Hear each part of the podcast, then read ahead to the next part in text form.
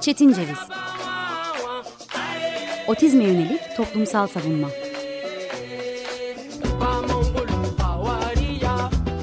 Hazırlayan ve sunan Deniz Yazgan.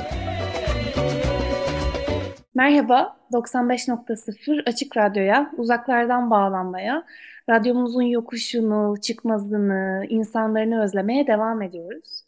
Ben Deniz Yazgan Şenay, bugün 16 Kasım 2022 Çarşamba. Toplumda farklı ilan edilmiş herkesi toplumun her çeşidine açık radyoda konuşmaya, misafir etmeye devam ediyoruz. Bugün değerli dostum, sevgili arkadaşım, İstanbul Barosu Engelli Hakları Merkezi Yürütme Kurulu üyeliğinden bu yana e, yol arkadaşlığı yaptığım avukat Zeynep Çakır'la beraberiz. Zeynep hoş geldin. Merhaba Deniz, hoş buldum. E, bugün beraberken, bir aradayken e, dün daha doğrusu bugün 14 Kasım kaydını yapıyoruz ama 13 Kasım'da e, İstanbul Taksim'de kaybettiğimiz ve yaralanan herkesi e, anmak, e, Türkiye'nin de teröre teslim olmayacağını bir kez daha hatırlatmak isterim. Bugün tekrar bu anlamlı günde benimle beraber olduğun için çok teşekkür ediyorum sana. Asıl ben teşekkür ederim. Böylesine harika bir programa beni davet ettiğin için.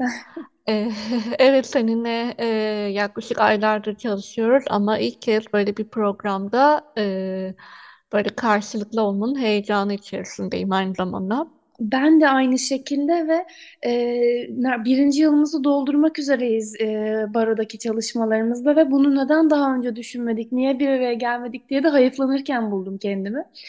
E, ben seni yakından tanıdığım için e, daha önceki programlardaki gibi bir e, e, ciddiyetle var, daha doğrusu hani samimiyetimizi e, yok sayan bir ciddiyetle seni tanıtmaktansa senden seni dinlemek istedim. E, bu yolculuğa nasıl çıktın? E, şu an bir avukatsın, bunu hepimiz biliyoruz ama e, mezun olduğun okullardan kendinden biraz bahsetmek ister misin? Tabii ki. Ee, zaten aslında pek kendimden böyle bahsetmeyi sevmem ama en azından dinleyenler için bir e, ışık tutması adına kendimden bahsedebilirim. Ben e, Avukat Zeynep Çakır, İstanbul Barosu Engelli Hakları Merkezi'nde Genel Sekreter olarak görevime devam ediyorum. Aynı zamanda birkaç STK'da ya mutlaka bir YK üyesiyim ya bir denetim kurulu üyesiyim. Ama öncelikle e, işitme engelli ve implantlı bir avukat olduğumu dile getirmek isterim. E, zira İstanbul Barosu'nda özellikle engelli bir avukat olmak çok da rastlanılan veya rastlanıldığı halde çok da duyulan bir şey değil. E, o yüzden özellikle implantlı olduğumu vurgulamak isterim. İşitme Engeller ve Aileleri Derneği'nde yönetim kurulu üyesiyim ve o derneğin aynı zamanda gönüllü avukatlığını da yapıyorum. Nadir hastalığım olması sebebiyle trichurikolis sendromu 100 binde bir görülen nadir bir hastalıktır. Bu nedenle nadir hastalıklar ağında yine gönüllü avukatlık yapıyorum.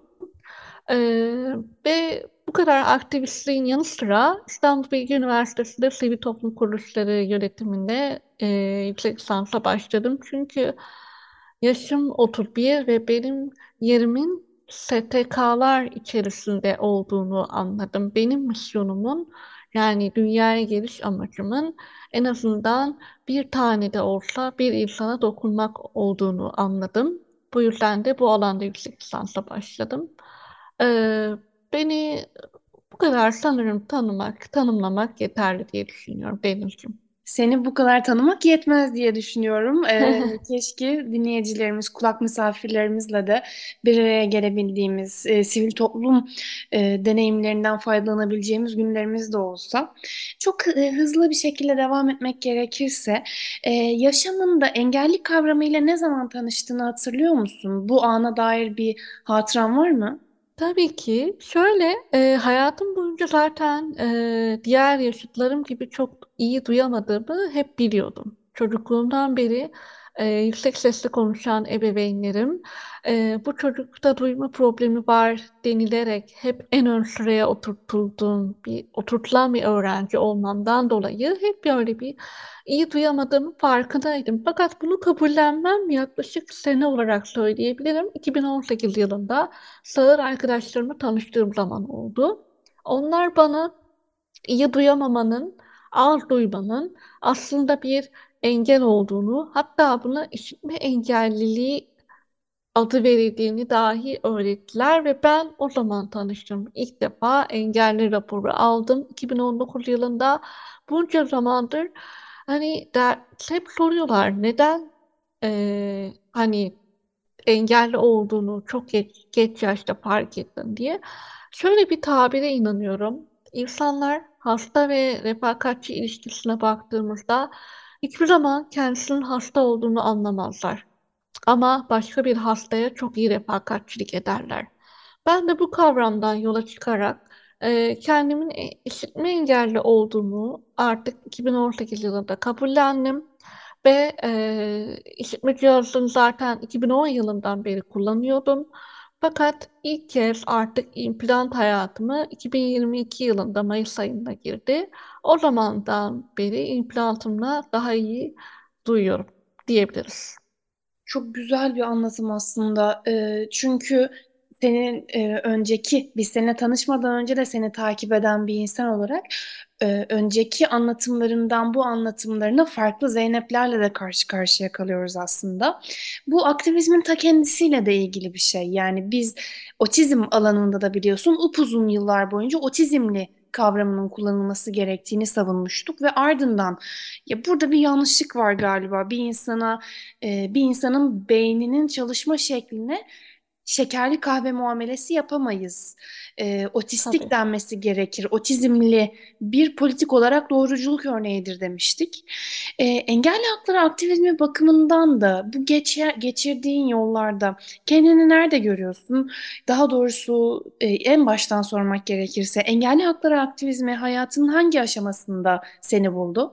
Yine aynı yıllara denk geldi aslında. 2018 yılında e, hatta 2019'un başlarında diyebiliriz. İşitme Engelliler ve Aileleri Derneği ile tanıştım.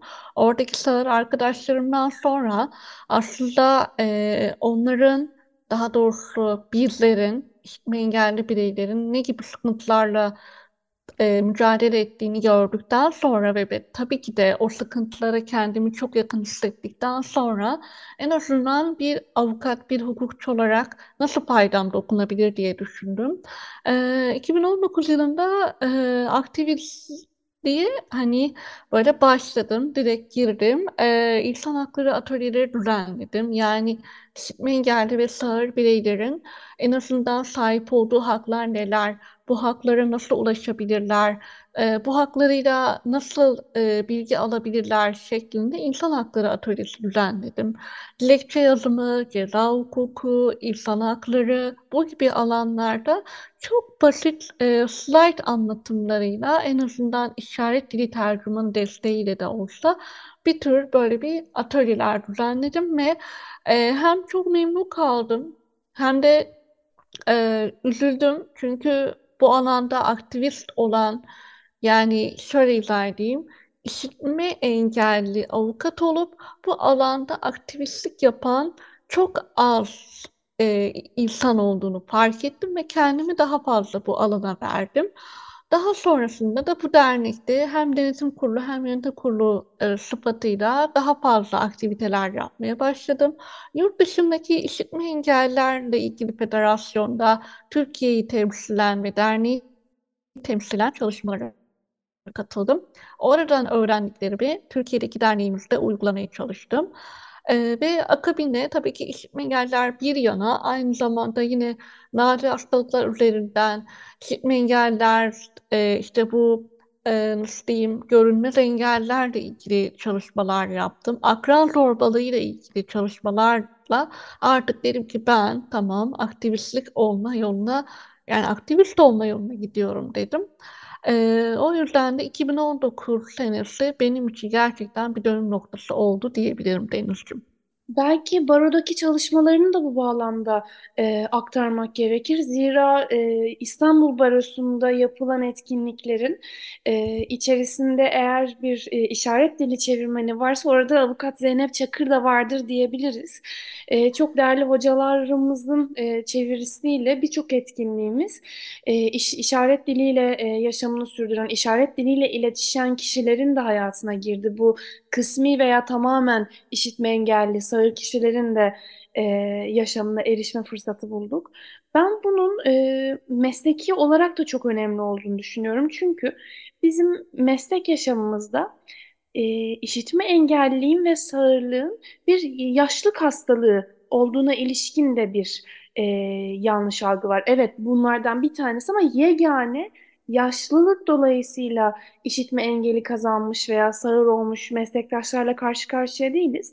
Ki e, Zeynep sen e, bütün Türkiye'deki meslektaşlarımızla, engelli meslektaşlarımızla iletişime geçerek işitme engelli meslektaşlarımızla bir araya getirmiş bir insansın. Ve e, bildiğimiz kadarıyla da ya kendini e, bu kimliğiyle ortaya çıkaran meslektaş sayımızda azlık var ya da tamamen işitme engelli meslektaş sayımızda bir eksiklik var. Bu bağlamda bu eksiklik bir sorun mu ve sorunsa nasıl sorunları da beraberinde ortaya çıkarıyor? Aslında Denizciğim bu bahsettiğin o kadar büyük bir sorun ki şöyle izah edeyim. Yanlış anlaşılmadan bu bunu izah etmenin bir yolu yok. Görme engelli meslektaşlarım var.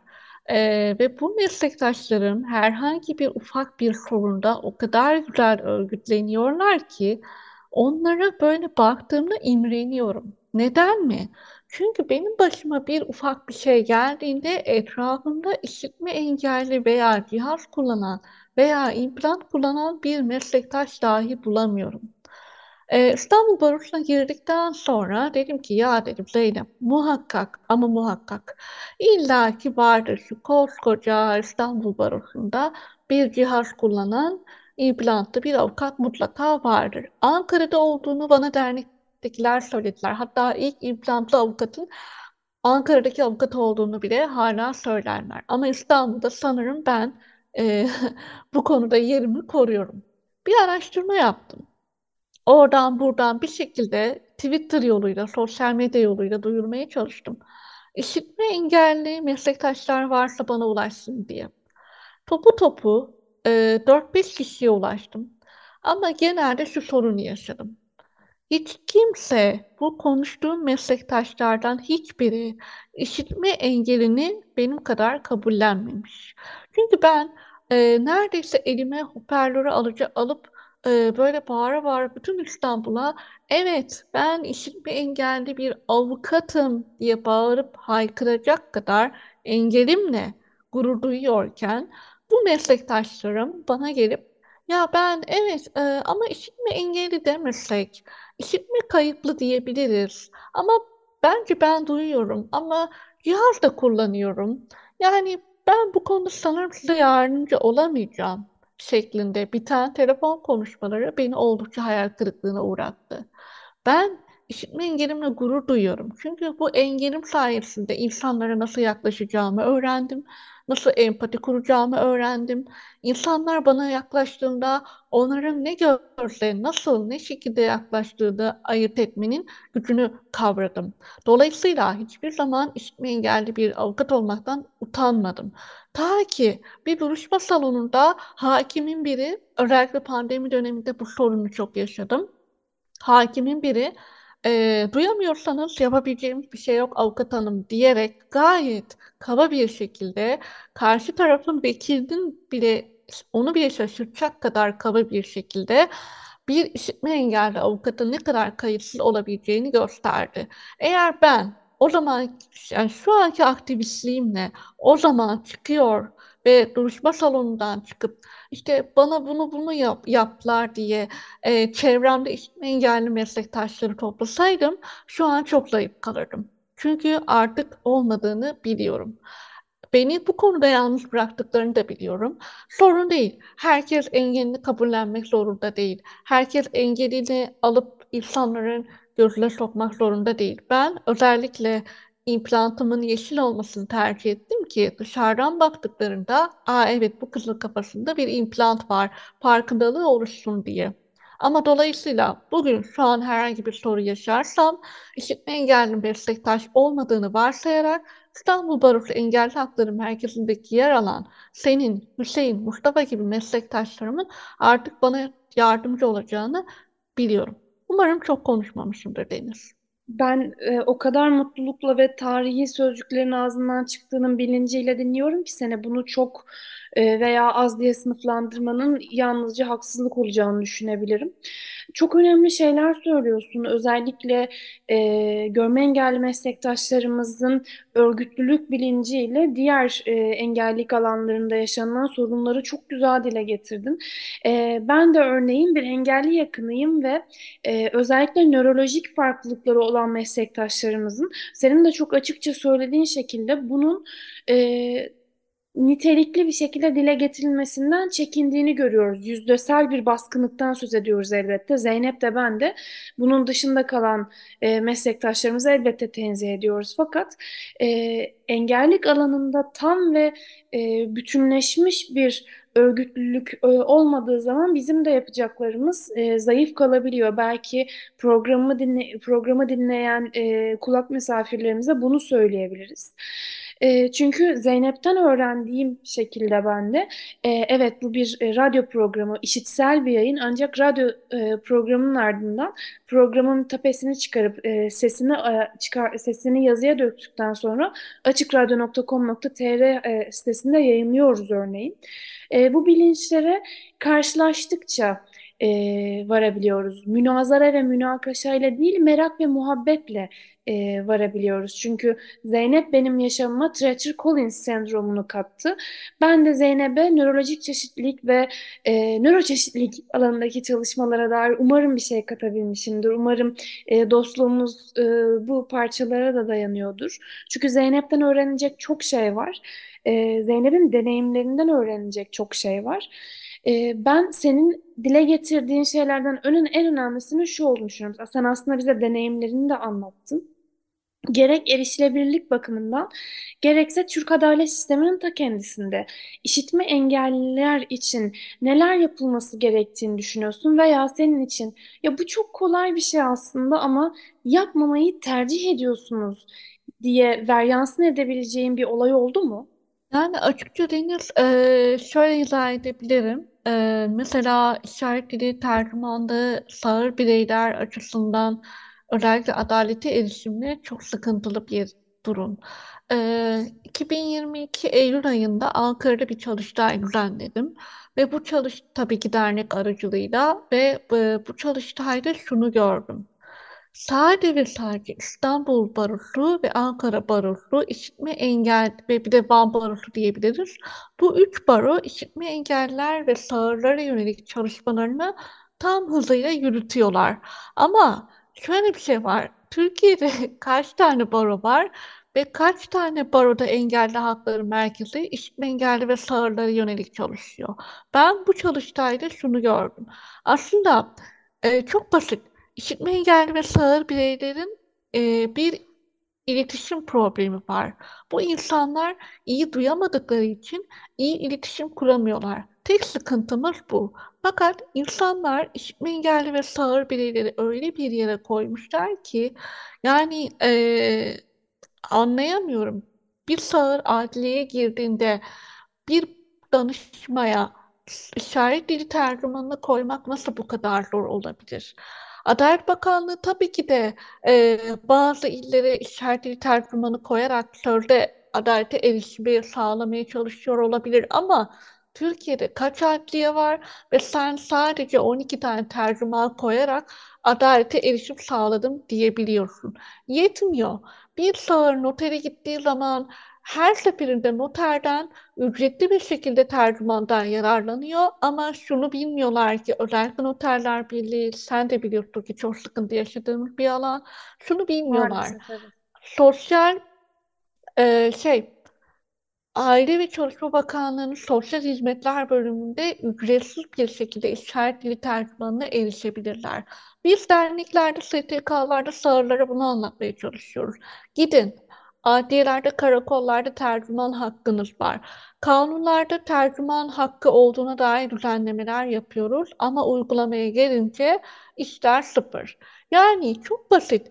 Ya işaret dili öğrenmek bile çok basit değil mi? Yani gidersin halk eğitime 120 saatini verirsin.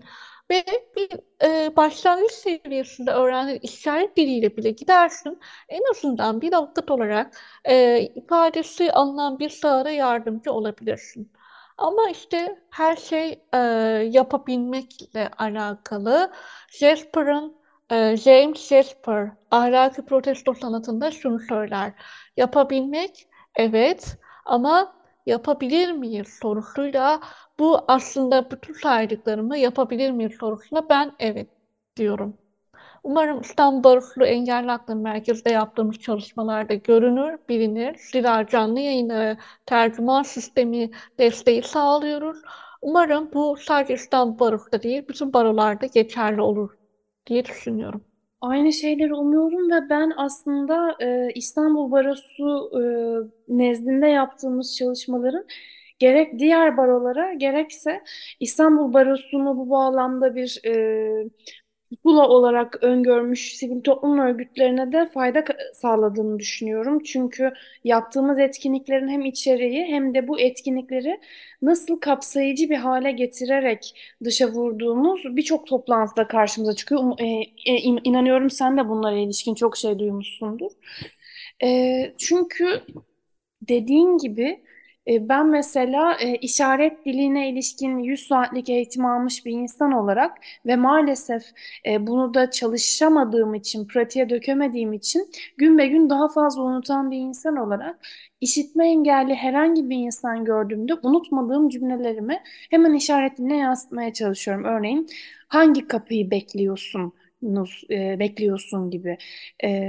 Çoğu zaman asliye ceza ile ağır cezanın karıştırıldığını e, görüyoruz. Buna ilişkin bilginin doğru verilmediğini görüyoruz. Ben şuna şahit oldum.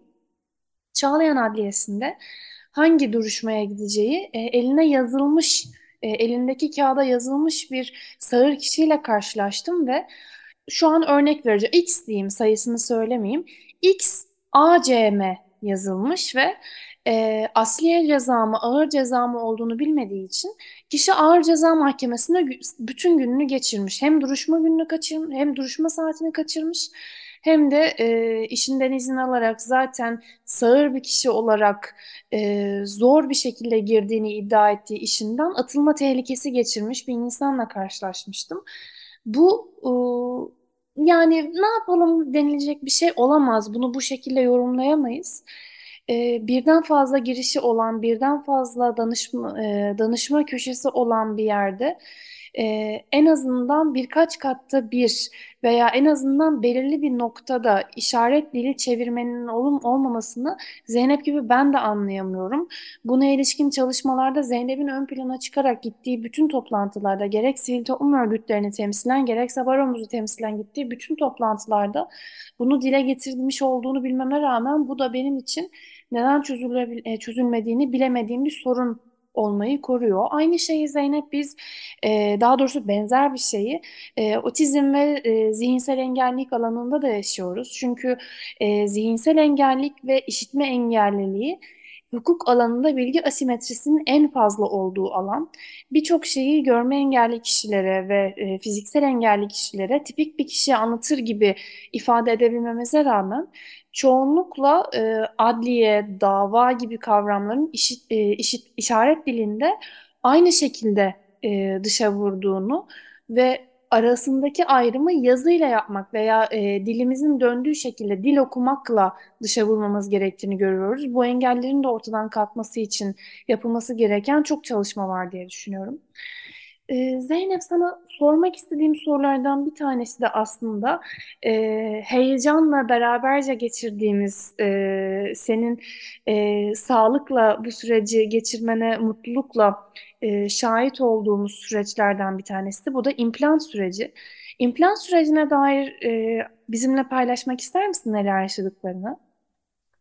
Ee, tabii ki e, implant sürecim benim Çok kolay olmadı. Benim, ben şimdi tek çocuğum ve e, benim çok sevdiğim, e, biraz da korumacı olan iki tane ebeveynim.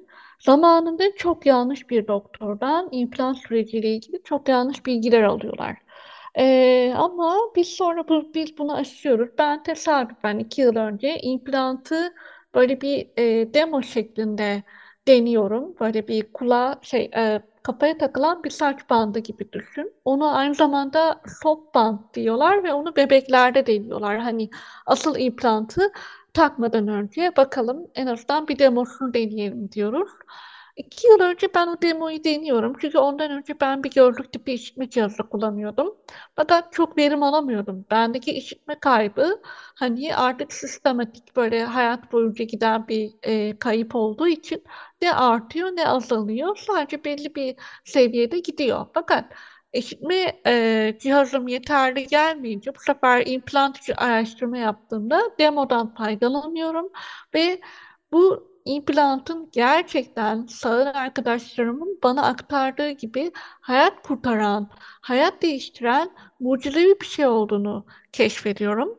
Fakat tabii ki e, tek çocuk olmanın o getirmiş olduğu aşırı korumacılıkla e, sevgili ebeveynlerimi ikna ettikten sonra ve tabii ki de doktorları araştırıp süreçleri araştırdıktan sonra Nihayet 2022 Mayıs ayında tabii o ara pandemi vardı. Ameliyatlar durdurulmuştu. Çünkü e, implant ameliyatları devlet tarafından karşılanıyordu. E, sonra 2022 Mayıs ayında bir implant sürecine girdim. Tabii ki beklemediğimiz komplikasyonlar oldu ama sonucu e, muazzam oldu. Hatta öyle ki e, evde böyle işte klimanın sesini duyuyorum. Kettle'ın işte kettle çalışıyor, onun sesini duyuyorum. Mikrodalga çalışıyor, onun sesini duyuyorum. Evde kedi miyavlıyor en basitinden. Bir sağır veya engellinin o kadar çok ses kaçırması insanları o kadar da şaşırtıyor ki ya gerçekten sen bunu duymuyor musun? Evet bunu duymuyorum. Kedimin kızdığı zaman o miyavlama sesini ben duymuyorum yapmıyormuşum. O benim için sadece ağzını açıp böyle bir e, hareket yapan bir hayvandı benim gözümde. Ama implanttan sonra kendisiyle iletişimimiz de çok sağlam oldu. Artık miyavlayınca ben de ona kızıp o da böyle karşılıklı miyavlaşıyoruz. Dolayısıyla implantın gerçekten hem özel hayatımda hem iş hayatımda, kariyerimde çok ama çok değişiklik e, getirdiğini Eee, ve benim hayat kalitemi daha da arttırdığını farkındayım. İmplant olmak isteyen, işitme engelli ve sağır bireylerin bu yolda ilerlemesini destekliyorum. Ama aynı zamanda implant olmamak da bir tercihtir. Sağır kültüründe özellikle işaret dilini kaybetmek istemeyen aileler olabilir. Onları da bu yönde desteklediğimi söyleyebilirim Denizciğim.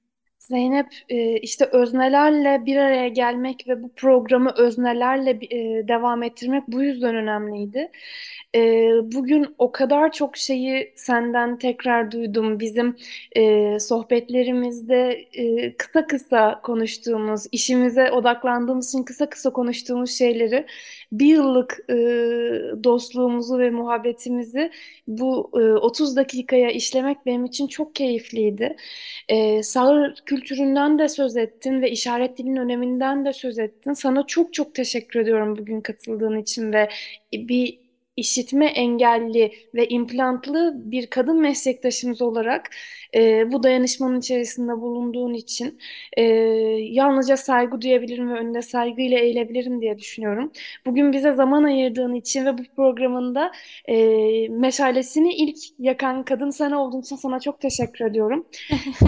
İlerleyen programlarda da tıpkı dostluğumuz ve e, hak mücadelesindeki yoldaşlığımız gibi bir arada olmayı çok isterim. Seni çok seviyorum ve zaman ayırdığın için de çok çok teşekkür ediyorum. Ben de teşekkür ederim beni böyle harika bir programa e, davet ettiğin için ve senin o tatlı sesinle böyle bir programı e, dinlediğimiz için de gerçekten teşekkür ederim. E, eğer işitme engelli ve sağır bireylere yönelik bir yardım etmem gereken bir konu olursa zaten beni nerede bulacağını biliyorsun. Aynen öyle. Tekrar Her zaman ederim. Her zaman birbirimize bir telefon uzaktayız. Dinleyicilerimize de çok teşekkür ediyoruz. İki hafta sonra yine bir öznenin engelli hakları aktivizmine ilişkin hikayesinde bir araya gelmek üzere. Hoşçakalın.